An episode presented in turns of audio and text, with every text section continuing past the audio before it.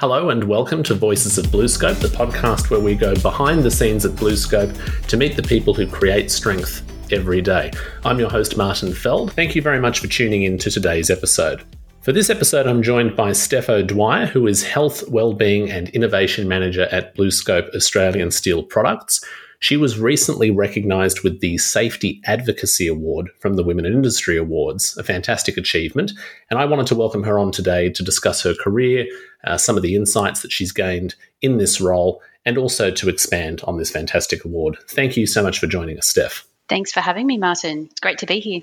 Now, to kick things off, uh, let's hear about your role. What does it mean to be Health, Wellbeing and Innovation Manager, and what got you into it? Great question. Uh, I try not to tell too many um, safety people this, but I feel like I've got the best role in safety, so don't don't don't tell anyone else that.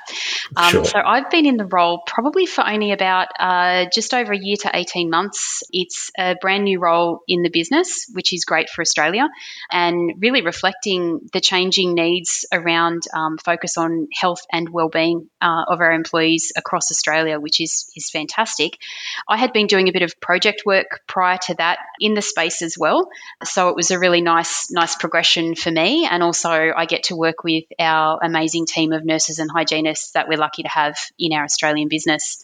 But I come from more of a a traditional safety background for the last twenty years. Um, so it's been a really kind of nice little change to um, to my role, but I'm really enjoying it.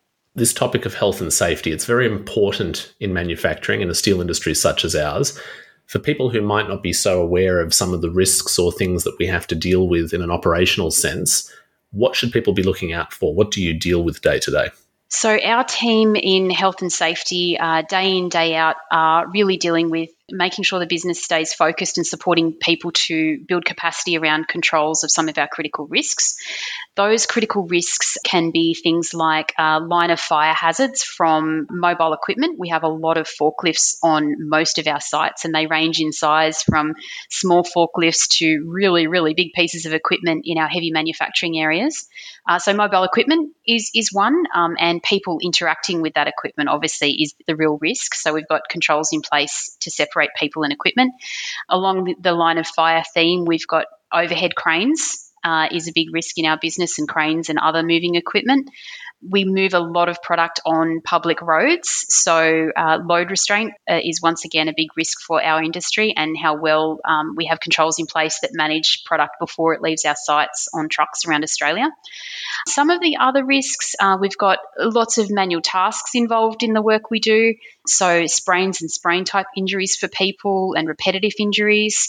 Something called process safety, which is really around, probably more relevant to our, our manufacturing parts of the business, around, you know, the process flow of chemicals and materials. Work at heights probably is the last one I might mention as well. You know, we've got lots of different kinds of environments our employees work in. The risk of falling from a height, whether that be getting on the back of a truck um, or doing work out and about in the in the plant, is really important. Probably the last thing I'll plug is the risk around mental health and wellbeing. You know, keeping our employees safe and healthy, just as important. Absolutely, very important. And you brought up working at heights, which, correct me if I'm wrong, I think is actually this year's Steel Safety Day theme with world steel. So it's a very big one. Nice one, Martin. Yes, you've done your homework. It is the theme. Uh, there's lots of great resources out at the moment around uh, from, from world steel around work at heights. Yeah. Perfect. Ooh, that's my bit of research for the episode. I've got nothing else. No, just kidding. Uh, you brought up mental well-being or fitness. That must be very hard in a way to actually track or monitor. I mean, with physical well-being, you can see risks, you can see hazards in an operating or uh, industrial environment and try to counteract them or preempt them. What kinds of thing can you actually do for mental well-being? Uh, often we notice things after it's happened, but how can you preempt or deal with it as you go along? Absolutely. Great question. And I think over the last couple of years in lots of businesses in Australia, there's been this increasing understanding of, okay, we can't touch and feel it, but we, we increasingly understand that we've got some responsibilities to raise awareness and, and to do things, you know, that promote and support mental health.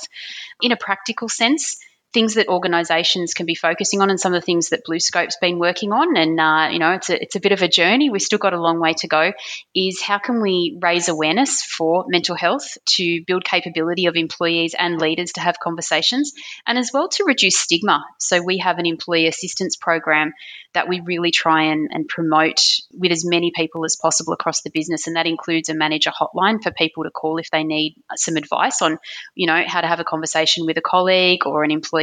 So that's that's really important, making sure people feel like they can have a conversation and it's okay not to be okay. Uh, there's been a really nice evolution in the last couple of years to focus on an E A P, or employee assistance program, not just being about some, something I call when I'm in a crisis. So when the wheels have fallen off, then I ask for help. But how can we get much more proactive in recognising the early warning signs in ourselves and others that maybe we're not quite ourselves? Jump on the call on the phone and use a service like E A P, you know, to, to really get support early when we need it. And you know what's great about that is we also make that available to family members, which I think is wonderful that BlueScope have committed to that in, in the Australian business. So some of the other things we can be doing is thinking about uh, the organisational factors that help make a healthy workplace. And I feel really lucky to work in BlueScope. I know we try to do a lot of work around, you know, how the communication is in teams, relationships between people, you know, that we try to have a workplace free of, um, you know, bullying and harassment. We talk a lot and try to, to do a lot around diversity and inclusion. So people feeling um, like they come to a workplace that's healthy and supports their well-being. You know, they feel they can contribute, they feel they're, they're listened to, they feel included, you know, and the work design and what they're doing brings them a positive sense of mental well-being, because we all know, and especially COVID, I think, has highlighted, we get a lot of reward, we get a lot of positive benefits out of coming into workplaces and working with people and achieving things. You're totally right. Uh, BlueScope has a fantastic commitment not just to helping its employees, but also offering things like that program that you mentioned to family members. It's great to ensure that the company is actually supporting its communities and the places in which it operates. Some questions about you more personally now, if that's okay. What was it that sparked your interest in health, safety and well-being as a career? Do you remember back when you started? Yeah, I originally uh, did a degree in um, employment relations, so I was always going to go more into an, a human resources type of role. I worked in that while I was at uni, and just by chance ended up in a safety role with Nestlé. And I always laugh that I worked at the Milo factory where the pipes would leak chocolate Uh, as opposed to chemicals or anything like that. It was like being in Willy Wonka and the Chocolate Factory, really. We should have that installed at BlueScope, frankly. I, I wouldn't mind that. Yeah. And I just found it really rewarding because I got to have great conversations out on the floor with people, got to really be part of some great projects to make improvements. So I went back and did some further studies. I did my master's in O H and S and then, yeah, came to BlueScope not long after that. Yeah, I really love the conversations.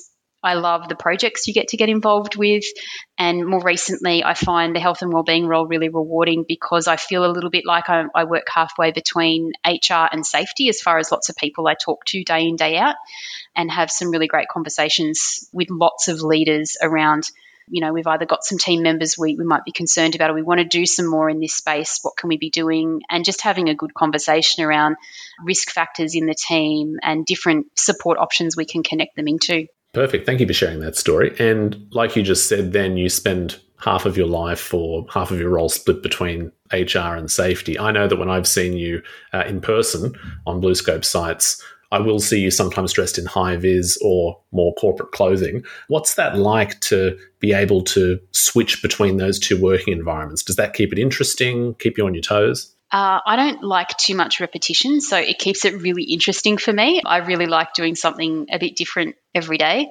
I think that's great, and I think it keeps it real too. Sometimes it's tough, especially working from home during COVID, being in a safety role, to say, well, the people and the safety of the people, processes to keep them safe are our focus, yet we haven't been able to get out and about and, and talk to the people that do the work. So I think that's that's really important, yeah, to be able to put the high vis on and, and get out and about in the business. I probably find that the most rewarding than sitting at a desk. How does it feel essentially to be a role model for health and safety? Because to be fair, you, like all of us, you're only human. You know, you have your own concerns. You have to look out for your own health and mental well-being. Do you feel a certain pressure? That's a really great question. I have to say no. That's good. I don't feel pressure. And I know I've been fortunate enough through my role in the past few years to have been involved in some amazing programs. We did some work with the Deb Keep program, who some people have heard of, around mindset and team behaviours, and a lot in the mental health mindfulness space in the past couple of years. I hear a lot about things like locus of control, around worrying about the things that you can control and letting go of the things that you can't. And I think that's all really helped me, actually, because I just, I, I kind of think, well, I'm doing my best. I'm having a crack. I'm trying to behave in a way that hopefully reflects well on myself and on BlueScope. And we are all only human. So I think it's just as important to show that you're not perfect. You know, you're not the person that's, I don't know, meditated for an hour every day and, and been to the gym just because you're in the health and wellbeing role. So I think just to be as human as everyone else. That's good. You have to remain uh, relatable and approachable. Absolutely. Yeah. So shifting to your award, and again, congratulations. Can you explain what this award means and for what you were recognised? How did it feel?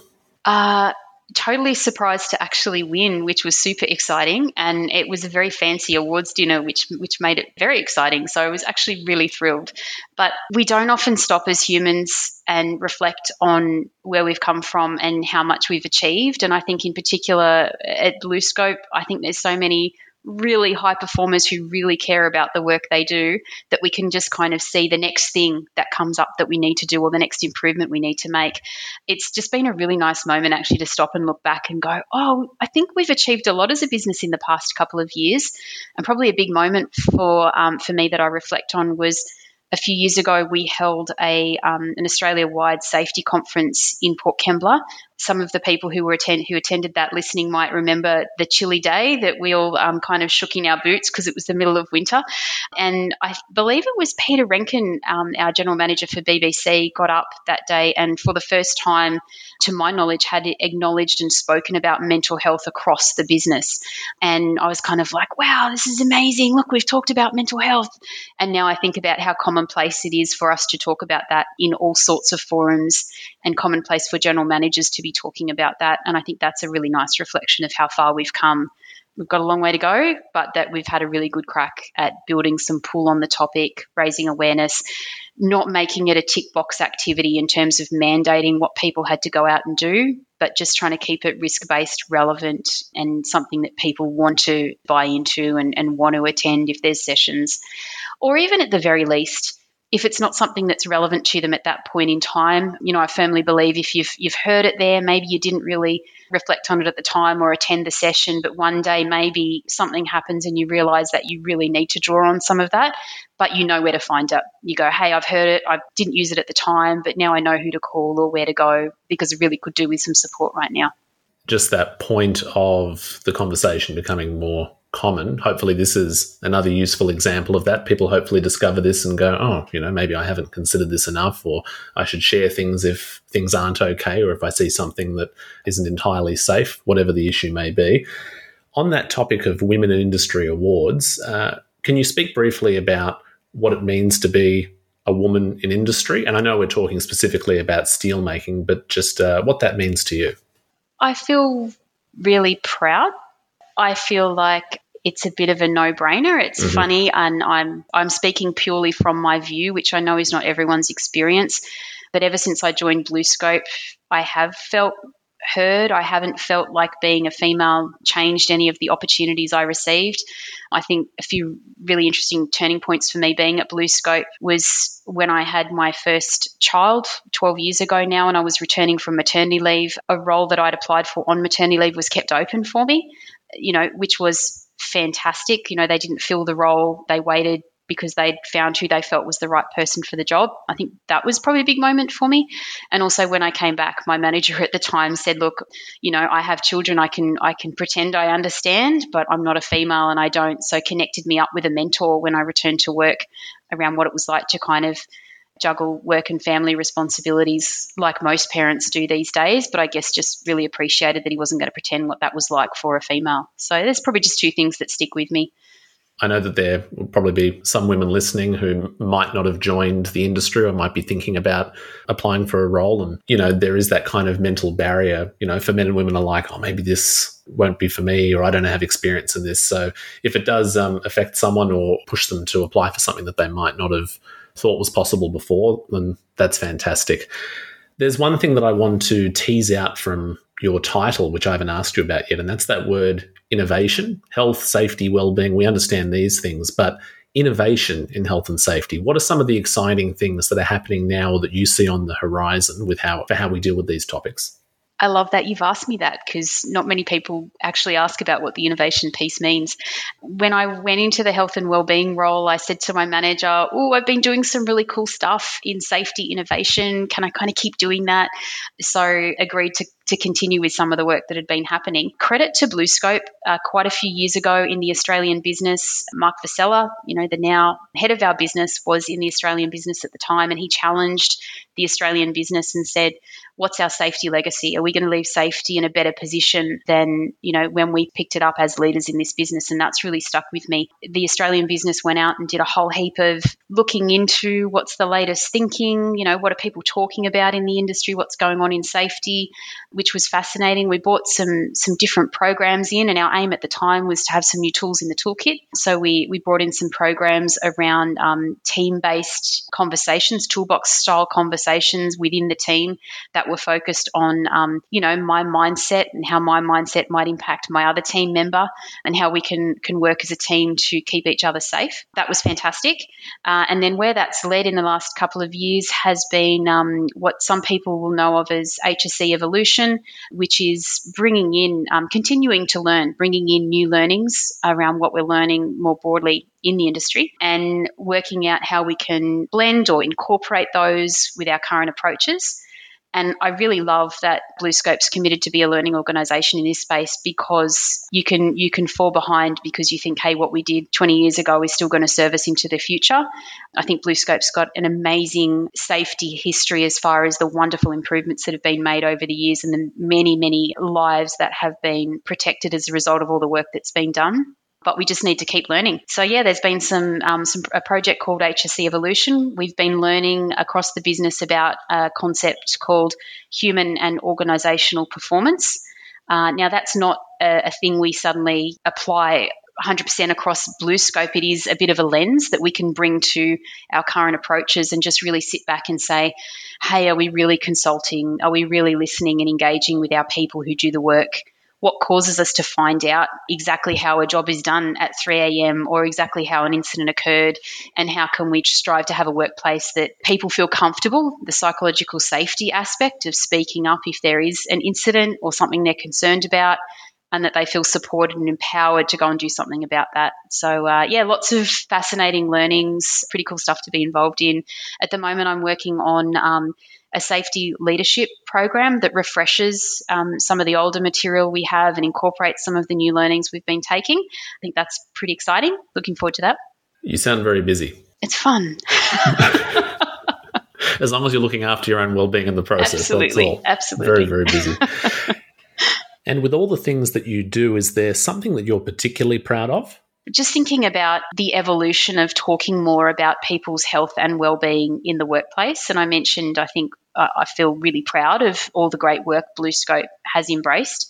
Just reflecting on the, the process to do that. When we first pulled together a bit of a strategy around health and wellbeing, it really stressed me, because as I read more and researched more and spoke to more people, I realised how interconnected health and wellbeing was with, you know, how people feel about coming to work and, and the work they do and communication and um, inclusivity and all those kind of great things. And that BlueScope do a lot of work in that space. So how do you write a, a strategy that covers all of that? Something I'm proud of is that we didn't wait for the perfect strategy and wait for the perfect sign-off from a senior leader level.